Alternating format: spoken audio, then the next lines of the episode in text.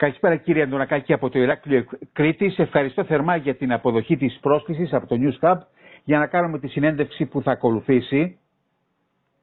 Καλησπέρα σας, καλησπέρα σας από τη Βιέννη. Ευχαριστώ πάρα πολύ για την πρόσκληση. Είστε αναπληρωτής καθηγητής οικονομικών στο Πανεπιστήμιο του Webster στην Βιέννη και από εκεί θέλω να ξεκινήσω την κουβέντα μας.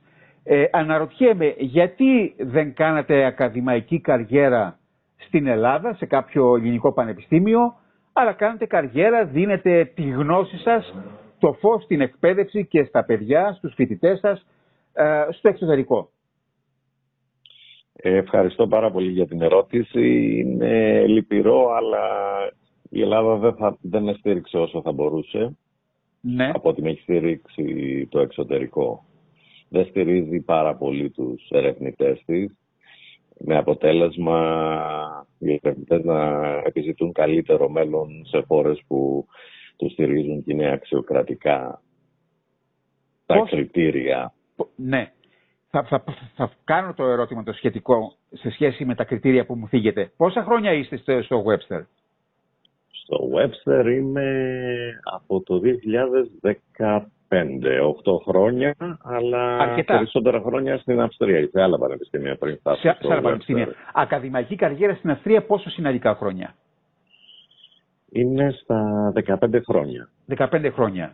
Ε, το Webster είναι ένα γνωστό πανεπιστήμιο με, πολλά, με, με παρουσία σε πάρα πολλές χώρες του κόσμου, έτσι δεν είναι; Ακριβώς. Έχουμε το κεντρικό κάμπους είναι στο St. Louis, στο Μισούρι της Αμερικής.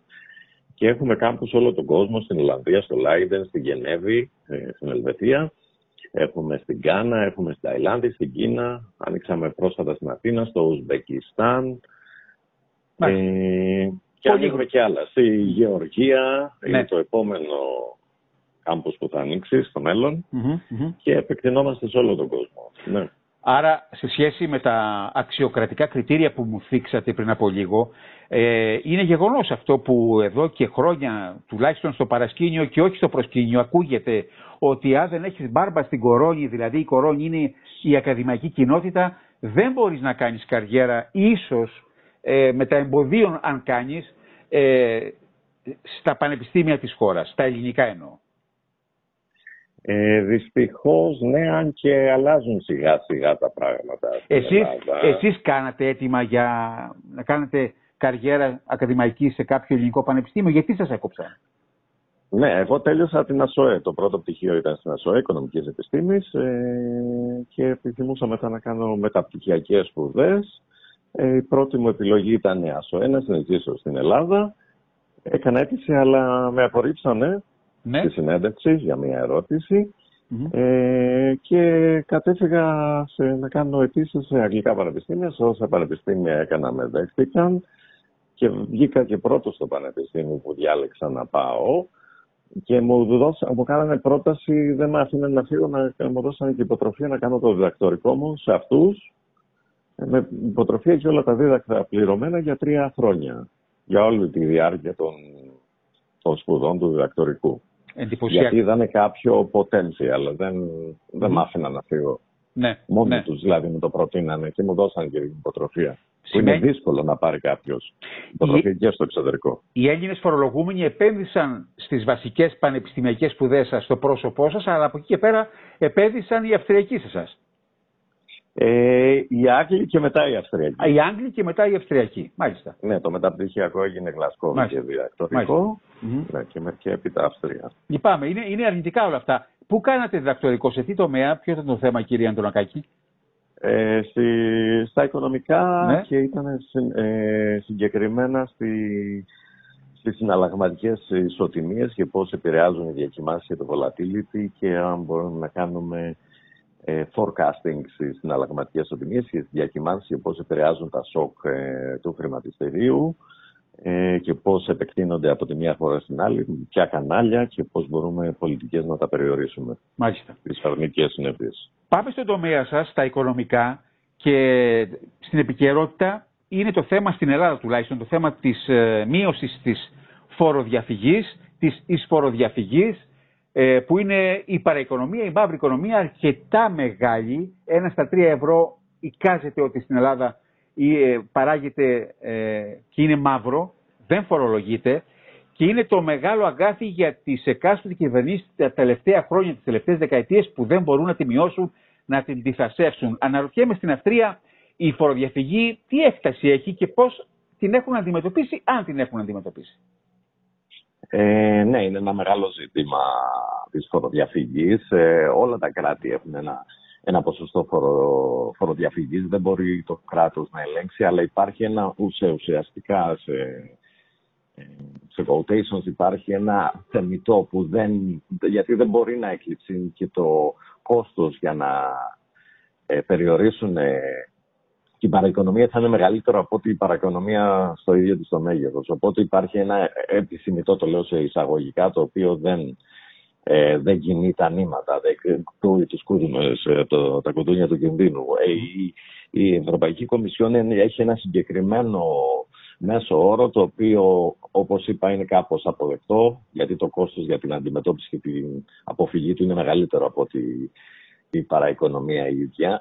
Ε, η Αυστρία βρίσκεται κάπου στο 8,9% του ΑΕΠ ε, και η Ελβετία στο 7,2% σύμφωνα με τελευταία έρευνα του Διεθνούς Νομισματικού Ταμείου, την οποία εισηγείται καθηγητής που είναι εδώ στο Λιντς, θεωρείται ε, ε, ένας από τους πιο γνωστούς στο, στα θέματα παραοικονομίας στον κόσμο στην έρευνα είναι ο Φρίντριχ Σνάιντερ στο Πανεπιστήμιο του Ιωάννης Κέπλερ στο Λιντς της Αυστρίας, τη δεύτερη γειτονική πόλη ναι. της Βιέννης η... Παρατηρείται πάρα πολύ αυξανόμενη παραοικονομία στις υποανάπτυκτες χώρες και μετά η Ελλάδα είναι κάπου στο 1 τρίτο, όπως είπατε, στο 33% εκτιμάται η φοροδιαφυγή, η παραοικονομία, που αυτά τα χρήματα ε, φεύγουν, ε, το κράτος δεν μπορεί να να εισπράξει αυτά τα εισοδήματα τα οποία δεν μπορεί να διαχύσει έπειτα για να προχωρήσει σε επενδύσεις και σε κοινωνικές παροχές, ε, σε παροχές και ούτω καθεξής. Με αποτέλεσμα να μην μπορεί να ασκήσει αποτελεσματική δημοσιονομική πολιτική. Ε, υπάρχουν τρόπου, τρόποι για να αντιμετωπιστεί η φοροδιαφυγή; Υπάρχουν πάρα πολλοί τρόποι και αυτά που γίνονται τώρα στην Ελλάδα οδηγούν προς αυτό.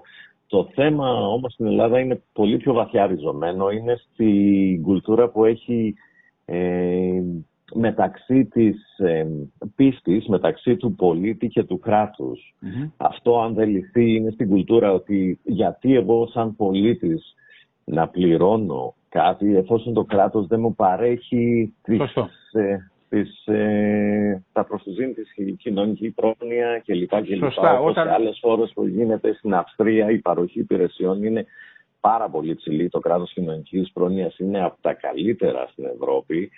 Ε, μια να σας δώσω και παράδειγμα.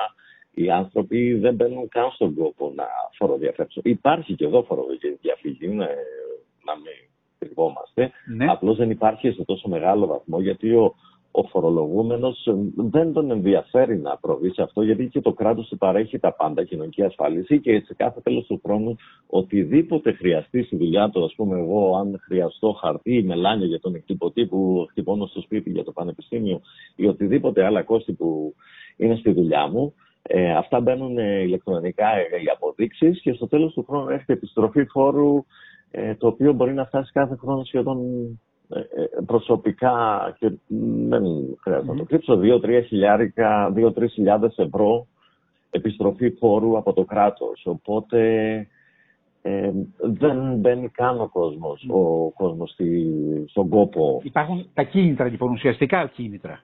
Ακριβώς, για να μην ακριβώς. Ακριβώς που περισσότερες φορές οι άνθρωποι και οι οικονομολόγοι θα σου πούνε συνήθως οι άνθρωποι λειτουργούν καλύτερα με κίνητρα παρά με το φόβο. Και εδώ τώρα ένα κίνητρο για παράδειγμα, σας θυμίζω στην Ελλάδα, είναι ότι κάθε μήνα, κάθε δύο μήνες, δεν θυμάμαι ακριβώς κάθε πότε, κληρώνονται mm. κάποιοι φορολογούμενοι για να πάρουν χίλια ευρώ νομίζω. Είναι πολύ μικρό το κίνητρο και ναι, πάλι. Ναι, ναι, δεν αρκεί. Ναι, ναι. Να μιλήσουμε, Αλλά με τα ναι. δεδομένα είναι μια αρχή είναι με τα δεδομένα. Απλώς είναι το λεγόμενο nudge που λέμε στα economics. Ε, χρειάζεται κάποιο κίνητρο και όχι δεν λειτουργεί ο άνθρωπος με το φόβο. Όταν λειτουργεί ο άνθρωπος με το φόβο δεν λειτουργεί σωστά και ε, εκφεύγει σε, σε διαφορετικές ε, συμπεριφορές. Ενώ με το κίνητρο που θα τον επενήσει με κάποιο τρόπο θα οδηγήσει σε πολύ καλύτερα αποτελέσματα από ό,τι η φοβία. Και αυτό οδηγεί ε, στους άδικους άμεσους φόρους και στους έμεσους οι οποίοι είναι λιγότεροι σε κοινωνικές ομάδες συγκεκριμένες. Ακριβώς. Κυρία Αντωνακάκη, να μιλήσουμε λίγο για πληθωρισμό και ακρίβεια. Ε, πώς πάνε τα πράγματα με το φαινόμενο, την ακρίβεια πρώτα και μετά τον πληθωρισμό στην Αυστρία; Να δούμε τι γίνεται στην Ελλάδα, να συγκρίνουμε. Ναι. Ε, ο πληθωρισμός, ε, σύμφωνα με τα τελευταία στοιχεία του Οκτώβρη που έχουν βγει για, για μερικές ευρωπαϊκές χώρες, ε, είναι μειωμένος σε σύγκριση με τους τελευταίους μήνες, α, αλλά πάλι αρκετά υψηλότερος από ότι ε, τους στόχους της Ευρωπαϊκής Κεντρικής Τράπεζας που είναι σχεδόν το 2% σε όλες που κάνουν ένα inflation targeting που ε, ε, κάνουν, προσπαθούν να κρατήσουν από πληθωριστικές πιέσεις σταθερές στις τιμές γιατί ούτε ο, πολύς, ο υπερβολικός, ο υπερπληθωρισμός μας ευνοεί την οικονομία ούτε ο αποπληθωρισμός. Είναι αρνητικό πρόσημο του πληθωρισμού. Νομίζω ότι δύο χώρες αυτή την περίοδο έχουν ε, αρνητικό πληθωρισμό. Ε, Ολλανδία και, και άλλη μία, δεν θυμάμαι ποια είναι. Είναι το Βέλγιο. Το Βέλγιο, το Βέλγιο, προβλέπεται, σύμφωνα με τα flash estimates που έχουν έρθει κάποια ε, προσωρινά δεδομένα, που μπορεί και να αλλάξουν, ε, προβλέπουν στο μείον 1,7% ναι. πληθωρισμό. Δυστυχώς πάλι τζίμπησε ο πληθωρισμός τους τελευταίους μήνες και είναι πάνω άνω του 3%. Πώς πάνε τα πράγματα με την ακρίβεια, ε, έχετε εκεί ε, μεγάλη ακρίβεια όπως συμβαίνει στην Ελλάδα τους τελευταίους μήνες μετά την, ε, τον Ρωσουκρανικό πόλεμο, την έναρξή του; Έχει επηρεάσει όλες τις χώρες της ναι. Ευρώπης, παγκοσμίως έχει Ε, το γεγονός όμως είναι, γιατί ε, ήμουνα στην Ελλάδα πρόσφατα, και το σούπερ μάρκετ το κόστος ζωής είναι παρόμοιο, δεν είναι μεγάλες οι διαφορές. Αυτό που είναι διαφορετικό είναι η μισθή. Να, Ενώ το κόστος είναι το ίδιο, η μισθή είναι πολύ διαφορετική. Ας πούμε, ο βασικός μισθός στην Αυστρία είναι σχεδόν διπλάσιος αυτό, αυτό που είναι στην Ελλάδα. Δηλαδή 1.500 ευρώ είναι ο κατώτερος, 1.600 ευρώ στην Αυστρία. Ακριβώς. Μα είναι 7 με 8 εκατοστάρικα. Ναι, υπάρχει, υπάρχει τεράστια διαφορά. Άρα η ακρίβεια, δεν σας, αφού είναι στα ίδια επίπεδα με την Ελλάδα, δεν σας ακουμπά τόσο πολύ ε, σε σχέση συγκριτικά με τους Έλληνες καταναλωτές. Ακριβώς. Ε, ε, έχει ακουμπήσει, αλλά όχι σε τόσο μεγάλο ποσοστό, ναι, γιατί και, και η μισθή, πολλά συμβόλαια είναι αναπροσαρμόζόμενα στον πληθωρισμό και κάθε εταιρεία και έχει υποχρέωση από το κράτος να προβεί σε αυξήσεις ε, του μισθού που έχει υπογράψει ο εργαζόμενος για να συμψηφίσει την αύξηση του πληθωρισμού. Αν όχι στο ίδιο ποσοστό, κοντά σε αυτό. Σίγουρα οι επιπτώσεις των δύο πολεμικών μετόπων σε ε, Βόρεια Ευρώπη και Μέση Ανατολή επηρεάζουν αρνητικά την παγκόσμια οικονομία, την οικονομία της Ευρώπης, η οποία είναι γυρασμένη και ταλαιπωρημένη παράλληλα, γιατί έχουμε και την γύραση του πληθυσμού της και ένα παραπάνω στην Ελλάδα. Όλα αυτά περιπλέκονται. Όλα αυτά ασφαλώς περιπλέκονται, γεωπολιτικές ανησυχίες, έχει αυξηθεί στο υψηλότερο σε πρώτο Δεν ξέρω αν μετακινήσετε γιατί σας, ναι, ναι, σας κάνω. Ναι, ε, συγγνώμη. Ναι, ε, πολύ ωραία. Ναι. Ε, ε λέω ότι ασφαλώς έχουν αυξηθεί σε πρωτοφανή επίπεδα, έλεγα, δεν ξέρω αν ακούτε ναι, τώρα. τώρα σας ακούμε ναι, καθαρά. ναι, ναι. Η αβεβαιότητα λόγω των γεωπολιτικών εντάσεων που βλέπουμε, που γίνονται αυτή τη στιγμή σε όλο τον κοσμο ε, και Ρωσία, Ουκρανία και Ισραήλ, Γάζας, που είναι σε μια γεωγραφική περιοχή η οποία είναι πάρα πολύ κοντά μας και είναι πάρα πολύ κοντά στις χώρες που παράγουν ε, το ένα από τα μεγαλύτερα ποσοστά πετρελαίου, άργου πετρελαίου, όπως ξέρετε. Ε, και μερικοί αναλυτές υπολογίζουν και προβλέπουν ότι αν συνεχιστεί αυτή η σύραξη ε, πιο μακροχρόνια μπορεί να επιφέρει αυξήσεις των τιμών σαν αυτός που είχαμε δει στη δεκαετία του 70 στο εμπάργκο που είχε γίνει του ΟΠΕΚ. Ε, αρνητικά είναι τα μηνύματα, όντως. Ε, και ορίζοντας ε, φαίνεται ότι θα είναι μαύρος στο επόμενο διάστημα. Θα δούμε τις εξελίξεις βέβαια. Ε, να, να ρωτήσουμε σε σχέση με τη γύραση του πληθυσμού. Ε, έχετε, έχετε ασχοληθεί με το θέμα, έτσι; Ε, ναι, αυτή τη στιγμή κάνω μια έρευνα ε, ναι. σε αυτό το τομέα ε, που η γύραση του πληθυσμού είναι από τα, ένα, από τα μεγαλύτερα ζητήματα, τα έξι μεγαλύτερα ζητήματα παγκοσμίως. Ε, και αυτό είναι ως αποτέλεσμα του γεγονός και αυτό παρατηρείται στις ανεπτυγμένες χώρες ε, λόγω του γεγονότος ότι έχουν μειωθεί τα ποσοστά γονιμότητας ε, για να διατηρηθεί ο, πλη, ο πληθυσμός σταθερός ε, χρειάζεται ένα 2%, δηλαδή δύο γένες ανά χίλιες, χίλιες, γυναίκες. Ναι. Αυτό που παρατηρείται μέσω όρος στην Ευρώπη είναι 1,6%. Ταυτόχρονα η βιωσιμότητα, τα χρόνια βιώσιμα, αυξάνονται. Οπότε η, η πληθυσμιακή πυραμίδα, από πυραμίδα γίνεται σαν τετράγωνο. Το ποσοστό των γυρεών ανθρώπων θα είναι σχεδόν ίδιο και ίσως και μεγαλύτερο από το νέο και αυτόν που είναι στο εργατικό δυναμικό. Μειώνεται το εργατικό δυναμικό, αυξάνεται ε, το ποσοστό των ανθρώπων των γυρεών, αυξάνονται η, η ζήτηση των συντάξεων, περισσότερες συντάξεις, με αποτέλεσμα στο μέλλον τα συνταξιοδοτικά προγράμματα να μην είναι σε θέση να πληρώσουν.